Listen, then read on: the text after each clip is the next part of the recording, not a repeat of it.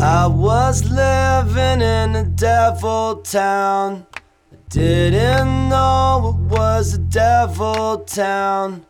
Oh Lord, it really brings me down. Welcome to the Devil's Junkie podcast. We're five and two, uh, and after a forty to sixteen loss to Colorado at Boulder, uh, I think you know there's some uh, sore bodies and bruised feelings, uh, but we're we're gonna see what we can do leading into. Uh, Washington State. It was a rough one. I was out in Boulder. Um, I'm here with uh, Brett Quintine and Chili as always, and uh, we're gonna we're gonna sort through this Colorado mess a little bit, uh, talk about the upcoming week, and and get into some other things. Um, Brett, how you doing this week? Doing alrighty, doing good. It's um, wow. The Sun Devils are kind of back to reality a little bit. I mean, they started off 4 0, and now they've dropped two of their last three. And I think you phrased it well. Just sore bodies and bruised feelings. We're in the midst of the heart, midst of the heart. Yeah, I guess that's a proper phrase of the Pac-12 schedule. Conference play wears on you. The first few games, yeah, hey, everybody gets out of the gate, but this is where the Christian Sam injury is starting to show a little bit. Unfortunately, and I don't think any of us thought that we'd be down to a potential fourth string quarterback. So injuries are really hurting this club. That mixed with, and something you've been big on, the lack of the running game, all of it added up into a negative on Saturday. You know, I think a lot of people thought that we would be at this point of the season looking at three and four or four and three. So to be five and two right now, um, I, th- I think we're okay, except for the fact that you know we are tinkering with our third, fourth, fifth string quarterbacks, um, players that didn't even take snaps um, during week one and two. Um, you know, but it's a position that we're young at. So you Yep. know, like I mean, I'm I'm almost like, even though we have injuries, I'm almost encouraged by the situation that ASU has going on because these players are these young quarterbacks are learning how to work within a winning environment and a positive atmosphere, and it's great for uh, you know players like N'Keal Harry to be exposed to, to that. Um, And you're right, five and two is not a bad record, not at all. There's With what they're going through right now, there's sure. at least 50 other teams in the country that would love to be 5 and 2. I can safely say that. Um, and, you know, also I think, like, you know, uh, just the senior leadership has been great. And I thought the senior leadership last year was great, even though we were struggling with wins and stuff. But this year, like, they've really stepped up and they've really kind of paved the way and showed the young kids how to get things done. The one thing about this Colorado team, uh, and it, it, it was a marketing slogan, uh, a clever one. You know, the the whole "the rise is real" thing, the rise of the Buffalo. Um, but I, I've been bought in even before this season started. I like Coach MacIntyre. Uh, their defensive coordinator Jim Leavitt was a great addition. I feel like they're finding gems in the recruiting game. I feel like they are on all of these four stars radars. Um, you know, we're we're battling over you know a guy who probably should have committed to ASU months ago. You know, and Alex Perry, we're Wow. battling with Colorado. Uh, you know, Bu- Bubba Bolden, who's become a hot commodity all over the country, is still looking seriously at Colorado. Um, they got a commitment today from KD Nixon, a guy that a, guy that ASU offered well over a year ago out of DeSoto High in, in Texas, a, a- a school that ASU at one point had like seven or eight offers out to to kids there. Um, it's their second four star they've gotten this week. The rise is real. It's not. It's not just a marketing slogan. This team is coming of age. They're recruiting well, and they're very senior heavy. I feel like Arizona State got beat by the better team, and after the game. Uh, standing there listening to Todd Graham talk about uh, what happened to his team, how Colorado was able to run the ball on them like nobody ever has before. Um, it, it really sounded like this is a, a program and a team that Todd Graham respects as well. Uh, and so, in, in my personal opinion, the better team ultimately won. Healthy or not healthy, the better team ultimately won on Saturday. What do you guys think of that?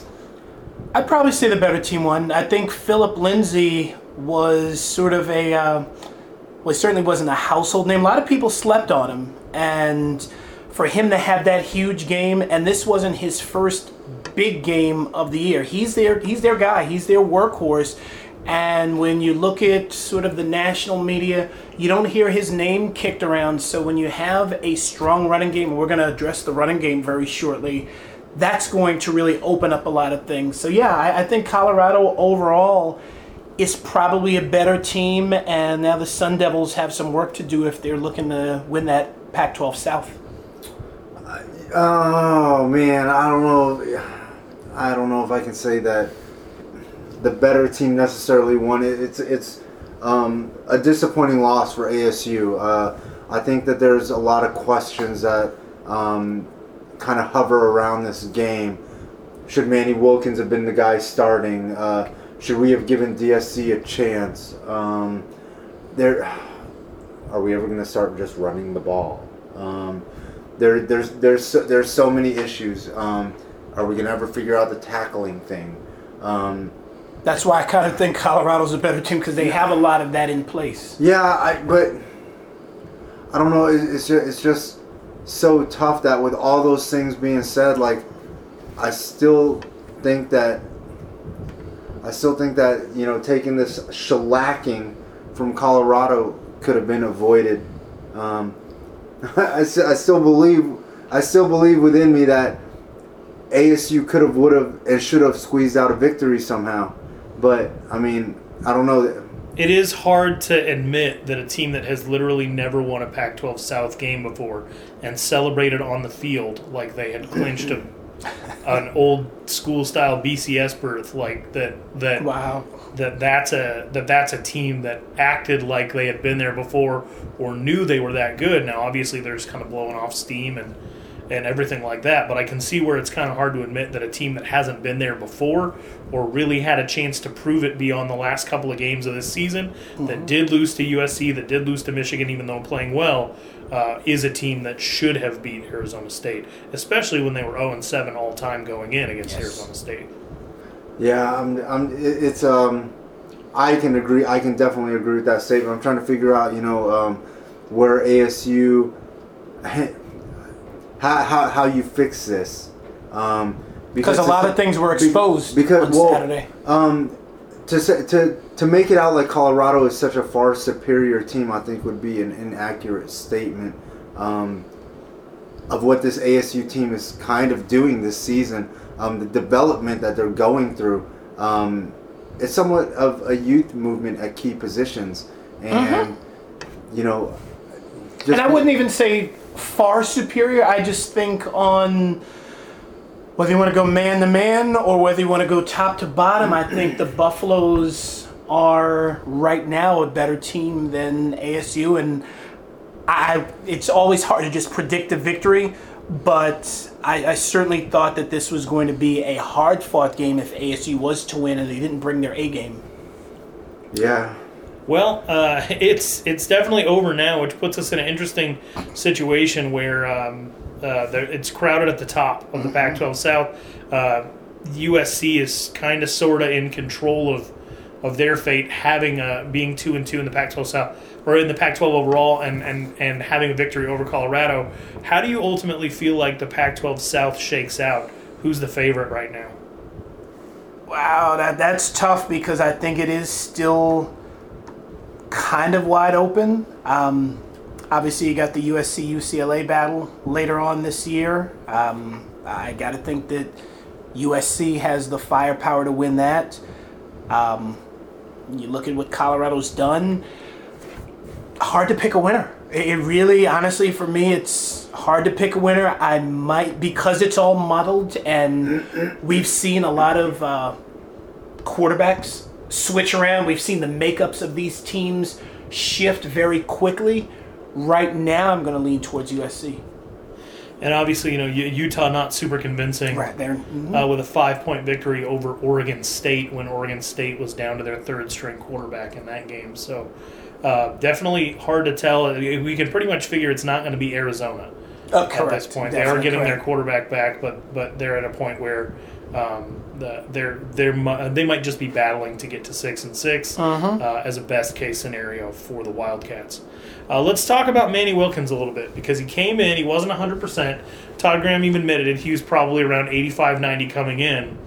he was taking the type of hits that you see in movies where, you know, you know those types of hits are not realistic. You know, your clotheslines, lift you off your feet type hits. Stuff you see on YouTube. Yeah, or like varsity blues style. So, uh, eh, but he he was taking those hits, um, and at one point in the game, you know, I started to genuinely being at the game feel uncomfortable about the level of punishment he was taking. And I believe by the third quarter, I was calling for him to be to be pulled. I think a lot of people probably felt the same way, just for not not even for the sake of trying to win the game, because at that point it, it really felt out of hand uh, when Colorado scored on their first possession in the second half. But what really what it really became a matter of preservation at that point, and Manny Wilkins was in the game until the last series with less than a minute left, and continued to take punishment. How do you guys feel about that? Well, I'll say this: Manny Wilkins is a gamer. If he ever didn't impress me before, which for the most part he has, he's risen up in my book. Just being able to stay out there, take those licks, and wanting to battle for his team. The game was essentially lopsided. I don't know if you keep Wilkins in. I, I think this is a point. I mean, we've seen Dillon Sterling Cole play already for whatever it's worth that might be a situation where it's like, yeah, hey, I know you don't want to just give up and pull up pull your quarterback. Why not put DSC in? I think at that point you got to give him because at some point if he's to be an effective quarterback, he's got to take some relatively meaningful snaps, and in a game like that, that's probably as good of a time as any. Manny Wilkins' quarterback rating was about the equivalent of the Sun Devils' win total this season so far. Um, it, it was it was heartbreaking. It was um, disappointing. Um, we've officially now, having seen what developed at Colorado, burned DSC's red shirt for nothing, for one interception. Um, if Dillon Sterling Cole couldn't get into this game, Exactly. I don't think that he is going to get in the game, and I think that that is going to create somewhat of a quarterback problem and logjam um, for the coming seasons. I fully agree with you. I Um, fully agree. You heard my thoughts of uh, last week's podcast. I was like, well, okay. They burned the shirt, and then they had the ball back at the 25 yard line, and that's when they ran Sparky. So it's, yeah, I'm. You got to put him in at some point. We, the Sun Devils need to figure this out. It's obviously need it obviously needs to be done within the coaching staff. There has to be some sort of commitment to the run. You know, at first, because me and Ralph disagree all the time. At first, um, I thought, hey, you know what? Just give Manny Wilkins keys, let him drive, let him do his thing, let him develop as he needs to, and things will work out. And things were okay. I don't think I don't I don't think that way anymore. I think now we need to start giving the ball to the big fellas, let them run, um, grind it out, pound it out, get those yards. Um, Which unfortunately they were not able to do Right. on Saturday, so that's another issue. But, until we start showing some consistency and Sure. commitment Oh, to yeah. that, we're never going to be able to. oh, And absolutely. Now my opinion has changed on how the Sun Devils offense should kind of run based on what I'm seeing with this Manny Wilkins, DSC, Brady White situation. Well, I mean, he, he took a lot of punishment. It'll it'll be interesting to see physically where he's at for Washington State. The thing that I really don't like is to see people take that that big of a beating. Right. Um, He's Rocky Balboa. I was going to say that's like a boxer. I mean, that's. And you don't like seeing that stuff. No, you're right. Yeah, Rocky was getting paid, and that's that's True, kind of to me true. where I, you know he, he wasn't working for somebody else's paycheck, um, and, and and I believe that as long as we're going to pretend that the, the that student athlete is a thing, um, then you know we, we worry about their well being first, and you know and the athletics second. And I, I honestly felt. Um, if you leave it up to any player who's a gamer and a warrior and a f- true football player, um, He's they're- gonna stay in. Yeah, Yeah. he's gonna. Espe- Especially if they're trying to get that opportunity at a paycheck in the NFL. Of course, he's going to want to play. Like the most disappointing thing is that you want to do the parent approach and say, "Hey, let me sit this guy for his own well-being." And I got I got a kid, Dillon Sterling Cole, who is here to do the exact same job. Who I need to give this opportunity to because I just flamed his red shirt the week before. And this was a complaint that we had last year, which is why Manny Wilkins didn't get any reps. Uh, was that even when you were down, you know, he wasn't out there playing any meaningful football, which you might actually see reflected in the way that he doesn't really read through his progressions. Um, you know, he'll stare. His, he was staring down some receivers. They weren't necessarily getting open because he had some great pass coverage from a very good Colorado secondary, um, and and and he was kind of getting punished for it. He's also overthrowing some balls, um, and it, it- you know his his accuracy wasn't necessarily on point. And when he did get it right to a receiver, uh, you know, guys like Isaiah Oliver and. Uh, and I think Chidobe Awuzie, they were right, they were all over the place, you know, and, and tipping balls away, and and the coverage was just really good. The pass rush was good. Um, Jimmy Gilbert, who, who wears number 98 as an outside rush linebacker, is 6'5", 230, doesn't look 230, but he was putting Manny on his back all game long, and it was just, it was really to the point where, you know, sure you can't get the running game going because the offensive line isn't opening up big enough holes. But what does more damage? Rotating carries between Richard, Ballage, and Ralston and getting your offensive lineman reps and then punting after you only get eight yards? or letting your quarterback get blown up two times, have him throw for a first down, then let him get blown up three more times, and then have to punt? Um, and speaking of the punting game, you know, um, Matt Haack was incredible, only eclipsed by Zane Gonzalez kicking three 50 plus yard field goals. That's only the sixth time in NCAA history that that has ever happened, and that guy is well on his way to the Groza Award. But I, I, I love Zane Gonzalez. I, I love Legatron, but ASU is at a point right now, five and two, where not because I don't want him to get the love, we cannot let Zane Gonzalez be the story this season. Because if that happens, that means we're looking at a team that's going to hover around closer to 500. That's all right. Um, That's very true. I, I think the guy's amazing. I think our field goal kicker is amazing. Zane is doing an incredible job, and I want him to get this award. But we just can't have him become the story. he doesn't need to pile up the points Well, in in routes and losses like that. I mean, it, it's one of those things where yes, if a game is 27-21 and he comes back and hits three field goals, I'm with it. E- Exactly. I'm with it. But you don't want him to have the three field goals for them to go from seven to sixteen when they've given up. and two of plus. his two of his long field goals were on negative yardage drives, and you can't have that Yes. because that means you squandered an opportunity where you were already in, in scoring range. range. Um, so let's get into this. Uh, some things about Arizona State, Brett, you've said over and over and have kind of been exposed. I talked a little bit last week about how um, as long as you keep winning, all that stuff backs up behind a dam. But if you don't win, it, it, the dam breaks and your frustrations get out. Uh, so let's talk a little bit about those things. But obviously, you know, we're, we're, we're going to attempt to be a little bit more objective uh, about them than just kind of being the fire Graham Twitter crowd. Uh, but what would you say right now? We'll start with, with you, Brett, and then move on to you, Chili. What would you say the three biggest weaknesses that need shored up for this team are? Sure. Injuries, which unfortunately you can't always control. Number two, the running game has to be, whether we want to say developed, strengthened. And third, there's got to be a leader out there. And I'll jump back into the next three points in a second. But from a leadership standpoint, yeah, Tim White, he's a senior and he's getting his yards and he's doing it.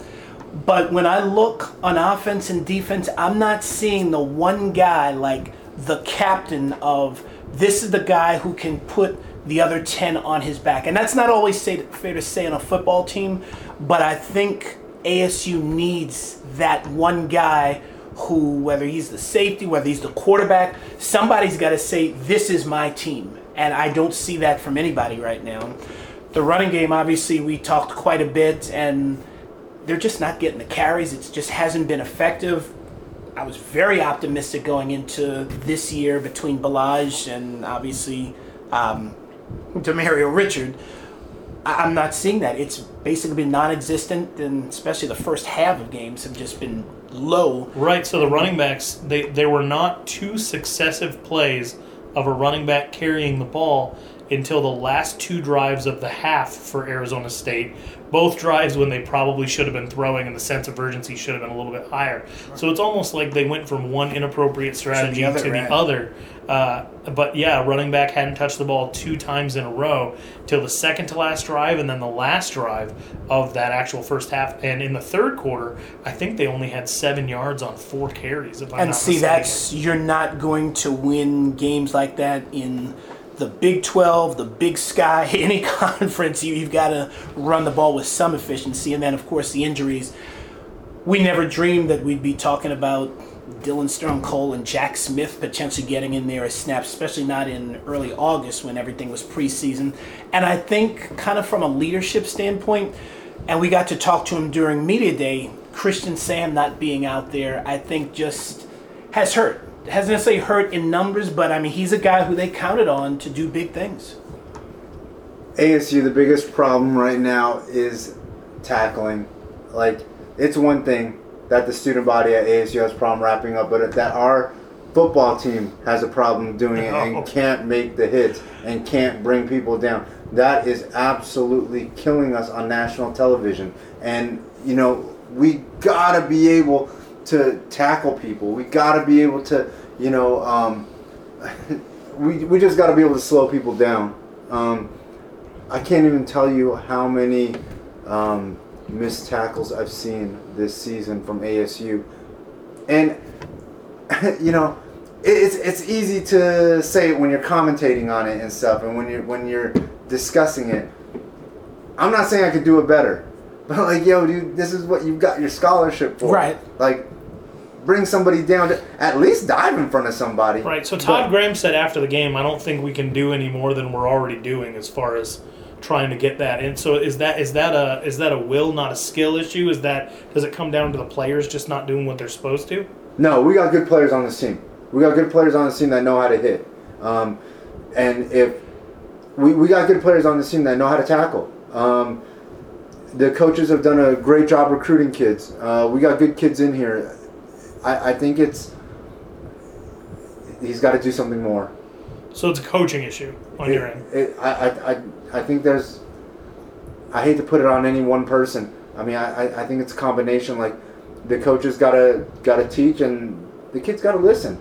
Dude, you go to ASU, you're on television, like, you're trying to get to the NFL. D1, Pac 12. Like, this is the big time. Yo, people want to humiliate you. Who, who? I don't care who's in the ASU secondary. People want to humiliate those guys. People want to humiliate us on television because they know they're gonna da da da da da da. Like somehow somebody's got to you know find it within themselves to be the Jordan Simone type mm-hmm. and say f this. You ain't gonna humiliate me. Not on my field. Not when we're on TV. And that's what I mean by that leadership. Somebody has to take control. Doesn't have to be a senior. It can be anybody wearing that Sun Devil uniform. They've got to say, kind of like what you're saying, not I- on my field. And I got to be honest, I don't see a lot of communication between the defensive players when they're out there. This defense I don't is see it on in the secondary. Not just the secondary, though. If you think about it, you want to talk about some of the best players on this defense, and if you would ask any any reporter who's had a chance to be around them, you know, what are some of their characteristics? You're going to run into five or six of the most talented guys on defense having one of the first adjectives that gets used about them be, oh, they're like a quiet, humble, like lunch pail type guy. That's Oh, good okay, if okay, okay. everybody's bought in and kind of doing the same thing. And even Laiu Moeakiola's speech before the season was like, "Hey, everybody, just keep your head down and do your job." You know, and that, There's nothing wrong with that approach. I, If it works. right, it's just not working. It's just not working. Um, when I, it just takes one of these kids to not get humiliated on defense, to not slip and fall in the most untimely situation, for ev- for it to become contagious. Oh wow, this person just laid that hit. I, I'm gonna do the same thing. That's what that's what I think. and it's not just the secondary. If you notice, the defensive line once they get to the quarterback, it's like they don't necessarily know what to do with the quarterback. Mm-hmm. Outside of Koron Crump, which I don't know how much expectation you can have of a JUCO guy coming in on his first year. You know, if you can say like, all right, well, you have to be the leader now because no one else really is. Right. You know, I I don't know if that's necessarily fair to say. It might it might just happen out of necessity. But you know, it, it- when you get some of these big off uh, defensive linemen like George Lea to break through, and it's like when they get to the quarterback. And I tweeted this out. I didn't get any responses to it uh, during the game. I think a lot of people had probably checked out by that point. But are some of these new rules about how you can hit a quarterback? Have they just rendered some defensive linemen completely ineffective because they don't want to go up high and hit helmet to helmet? They don't want to dive down at the knee. How do you tackle a guy if you are the kind of person that runs somebody over? and then you have mobile quarterbacks, you know, and, and, and you can't necessarily get a hand on them and drag them down. What do defensive linemen really um, get to do? Or is it just a matter of this team doesn't have that part of it figured out yet? I don't know. Let's talk to Colorado because they certainly had no problem hitting Manny Wilkins. I mean, protection is clearly a problem at ASU. Take that however you want.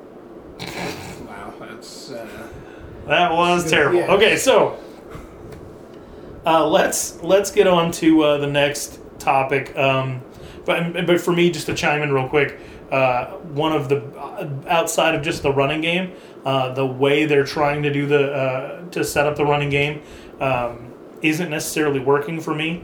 Uh, Kalen Ballage has to be a between the tackles guy. Anytime his shoulders aren't square to the line of scrimmage, he will go down. It doesn't matter if the guy trying to tackle him is 120 pounds. He will go down. It's it's the difference. Kalen Ballage's power comes into play when he is moving forward. He's like a baseball bat. that's right. A bunt will hit the ball a few feet. Uh, a big cut will will hit a home run. You know, when he's in the backfield and he hasn't gotten started yet, he is not dangerous for his size. It was a criticism of him coming out of high school. It was something that we saw last year. It's something that we're seeing this year. So this is a guy that trying to run him outside the tackles. Or, or, or hand him the ball off to go outside the tackles and not let him get his his- own momentum out of that Sparky formation is not a great idea. Uh, Demario Richard is somebody that needs that first initial hole. He needs to build up a little bit of speed. Maybe it's time for a smaller running back. If you're not going to open big holes, maybe you need to. Some speed to Yeah. bounce to the outside. And the truth is, they got a couple of kids. One of them's a walk on. They got a, they got a couple of kids uh, that are that are more on the diminutive side that can play some running back that might actually help out. And so for me, it's not necessarily that they're not even running the ball. I think the reason that they're not running the ball is they don't necessarily have the appropriate personnel for what the offensive line allows them to do right now.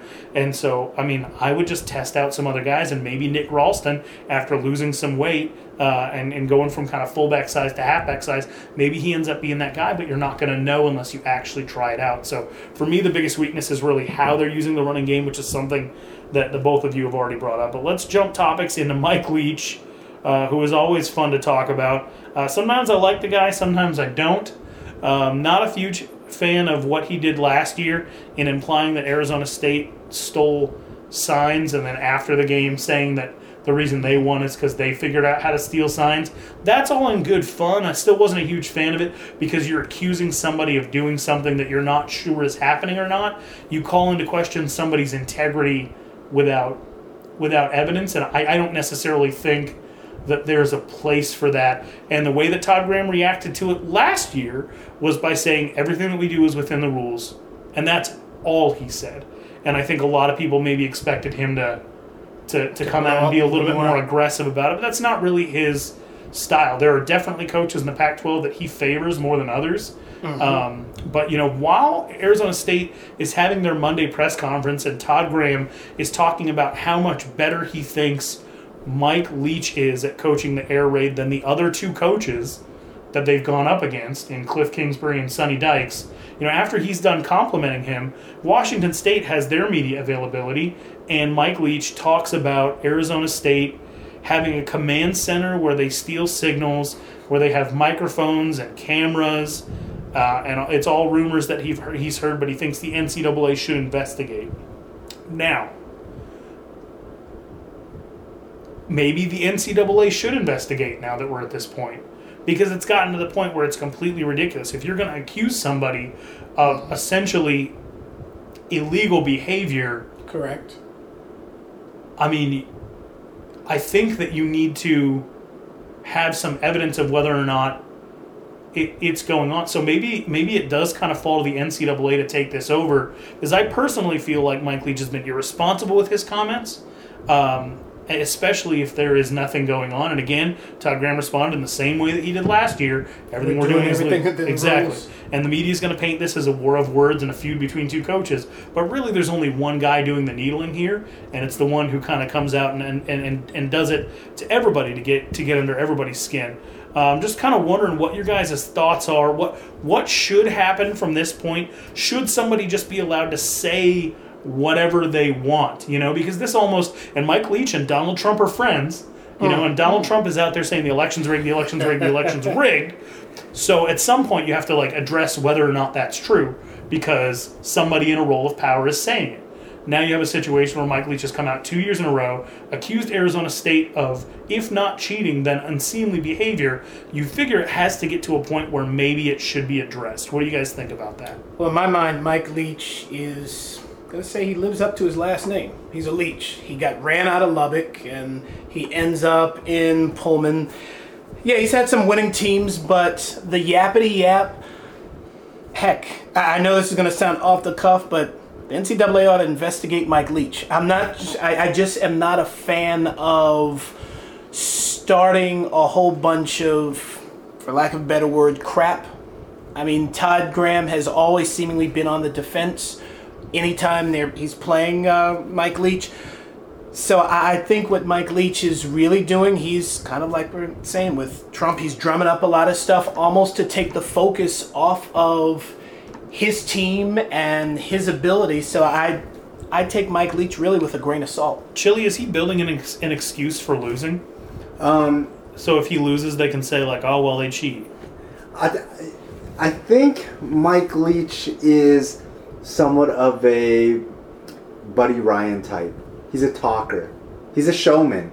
Like, and he wants to grab the attention and the headlines, and by any means, by however he can do it, um, he wants to make sure that the spotlight is on him. So he's gonna say whatever it is that he has to say that, in the end, will help him or perceivably help his team look better. Oh, they won because they cheated. Every every camera, every microphone is going to be on him when he says that. But when he wins, then it's oh, you know, we learned how to do that too.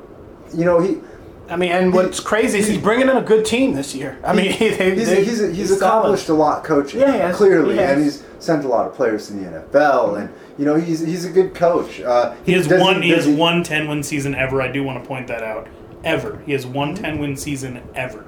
I mean, and that's why I say he accomplished some things. He, he's he's a good college coach. I, I do do I think that um, he's up there with the Bowdens and the Holtz? No, No, I mean that's why he got absolutely ran out of Lubbock. But I mean, ran- you know, uh, he's he's done some cool things, and you know, good good for him. The the ethics of which he's gone about them somewhat questionable. Um, I don't think that.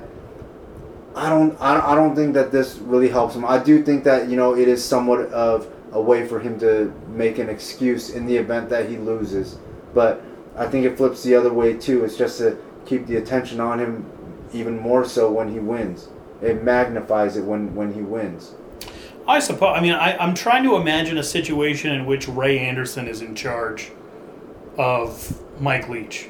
Mm. Ray Anderson, who who will go on the radio and say, "I don't want you talking about winning a championship unless you know you're actually out there winning championships." You know, something that uh, Todd Graham did that wasn't even necessarily that egregious. You know, Todd Graham came in and said, "Speak victory." You know, he he planned on being out there with the aspirations that they were having, and, and Ray Anderson has him you know, tone it down. I'm, I'm trying to imagine a situation where Ray Anderson would be able to deal with a dude who looks like the only thing that he got out of the divorce was a hoodie and a 1989 Ford Tempo, you know, and, and just says whatever comes to his mind, seems to be enabled by everybody uh, around him. You know, I, I don't necessarily think that, that I, I mean, it really just has to be the fact that Pullman's been so bad for so long Mm-hmm. Yeah, that they don't it. care what he does. Yeah, Yeah. he he wouldn't exist in a Ray Anderson leadership role scenario. The two the two guys are just totally opposite, so I he, can't picture. He, he him. wouldn't last two seasons. Yes, he wouldn't last correct. two seasons. He, he would be ran out after the after he wasn't successful backing up anything the Uh-huh. first summer the the first season. But um, you know, and that's why it works for him in Washington State. It works for him up there. You know, um, that school has a very, very questionable football like history. I mean, they had some good players come through there, but it's about like what once every like ten years. It's a they're cycle. No, you're right. I mean, That's- he's gone three and nine two times in his tenure there in back to back early, seasons. early, early, early, like His you second- got to give him a chance. Yeah, he. I think it was his first and third year.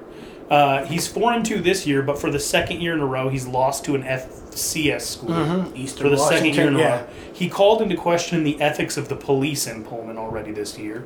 You know, when when putting an absolute drubbing on Idaho, I think they won that game like sixty three to nothing. He finished that game off by cursing out Paul Petrino. You know, this isn't this. The, it's not necessarily a guy that you should take seriously, but he's saying some serious things.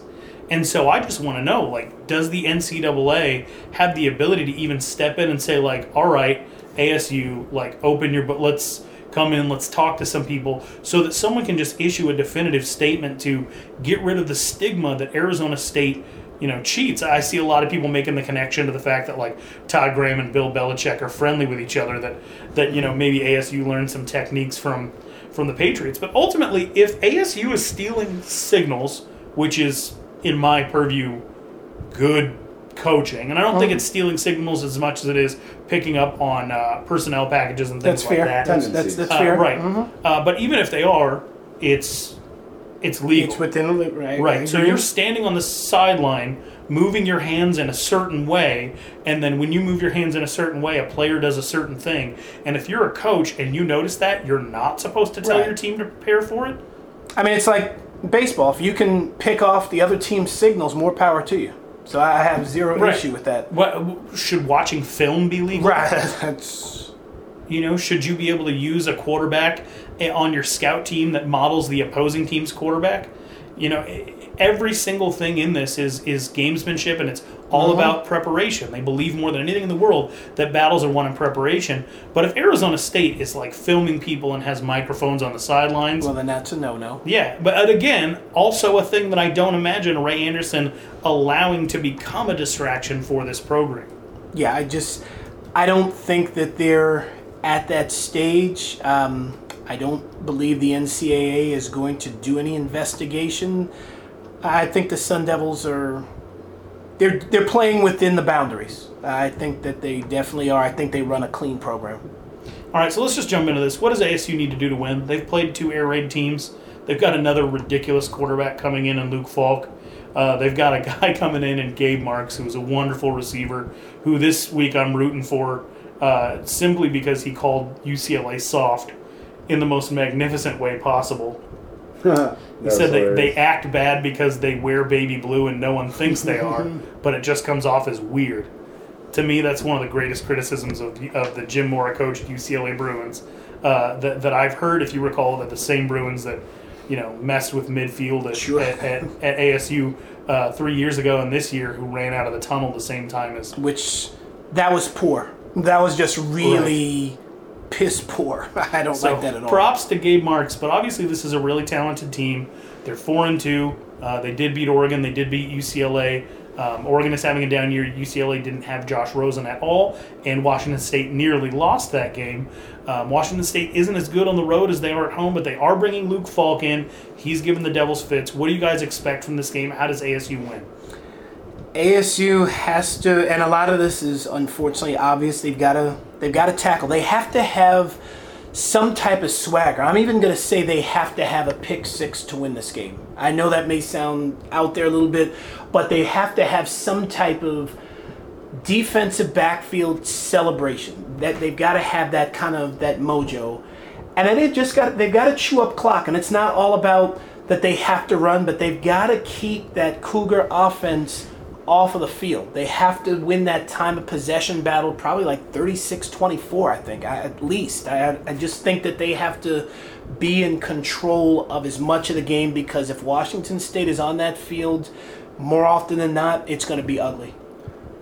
I think Luke Falk is the best quarterback ASU's going to see this year. And you've um, said that before. You've said that before. I don't I said that at the necessarily beginning of the season. Yeah, season. I don't necessarily agree because I think Patrick Mahomes, if I was starting a team, He's if I was starting a video game team right now, he's probably the guy I'd go with. But I mean, you've been high on him for a long time. Why? I, I, th- I think he's so good. I think he. I think. Um, I think as much as I am not trying to credit Mike Leach, I think he has a great way of letting his quarterbacks kind of run things. Um, I think Luke Falk is the best quarterback ASU is going to see this year, and I hope they do not get picked apart by this Washington State team. Um, man, like he just he, he's got vision out there, and you know he's got he's got a connection with like two or three of his receivers that like Yes. is almost extraterrestrial. Um, Marks being one of them. I was gonna say he spreads the ball around well. There's not like one big well, Gabe Marks, yes, but he's got a nice supporting cast. So if option one isn't open, option two and three certainly are. I, I just have a nice little running game to boot. So yeah, I mean they they've got their work cut out for them, and they have to keep Washington State off the field. I mean if they're not going to run the ball the way we've kind of envisioned and hoped, they've got to mix it up with a lot of short passes. They they just have to play smart and keep that game very short. I also think that you have to uh, avoid getting in a situation where one screw up from the ref can do you in. Uh, last year, ASU never recovered from the fifth down that was granted to uh, to Washington State, um, one of the more egregious calls of the season. Uh, but you can't put yourself in a situation where you get dejected just because the ref screws up, um, and and then you got to hope that uh, the Pac-12 refs maybe screw up in your favor because you know something goofy is going to go on. It's been a better year than most as far as officiating, but you can't really ever depend on Pac-12's refs because it it's a, just a different style of football that not a lot of people are adapted to, and and officiating it seems to be incredibly difficult. And this is also going to sound weird, but Matt Haack's punting, which has been excellent all year long, might have to come to another level because you don't want to see any touchbacks. You want to see balls go out of bounds at the two. Basically, what I'm saying is Washington State has to play with a very long field. I mean, starting them starting at the 2025, I'm not going to say that's too short, but you gotta, they've got to be pinned back. Uh, it, it- one player who's the key to the game this week. Who would you say? Ooh, that is a that, that's a great question. Um, wow, I'm gonna say Matt Haack. I'm gonna say the punter. For Washington State, I'm going to say it's one of their running backs. Um, we got to figure out a way to slow them down, uh, slow down that ground game. Um, we, we already know that Luke Falk's going to throw. Um, he's going to throw reg- regardless. So you got to slow down that running game. You got to make sure that that doesn't kill you. Um, I'd love to say you know, uh, you know, stop Luke Falk, but he's going to throw 30, 40 times anyways. Right. Um, But as they say, you can't stop Luke Falk. You can only hope to contain him.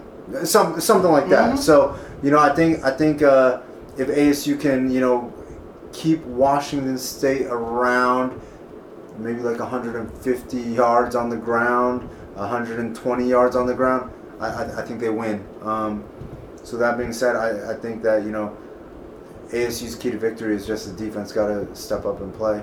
They got to hit people. They do, and that's what I mean. That secondary, I mean, they don't have to be like the Miami Hurricanes of the late 80s, early 90s, but I mean, they got to come up with a big hit where you can chest bump the guy. They got to come up with something of, hey, son, I schooled you. They, there has to be, especially against a team like Washington State, that secondary is huge. Uh, for me, um, Crump. Uh, if he's the one guy that can actually get to a quarterback and bring him to the ground, you're going to have to see him do that two or three times. I think in order for ASU to keep this one close. Um, are we ready to make some predictions on this? Yeah, I'll, I'll take my shot. I'll go with, um, let's go 30 24 Washington State. Okay, Chili. Dang, I, yeah, I'm gonna do uh, I'm gonna do 28-24 Washington State. 28-24. Um,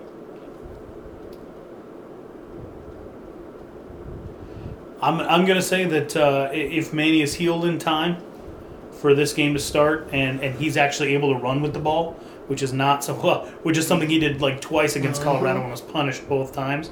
If Manny's able to run the ball himself, I feel like this is a, a game that, that Arizona State can win. So if from the quarterback position, you have a net of over 50 yards rushing. Oh man. a nest. So we're not Okay. we're talking sacks and everything like that. Taking that, if you're sacking him a bunch, it doesn't matter what he does in the running game.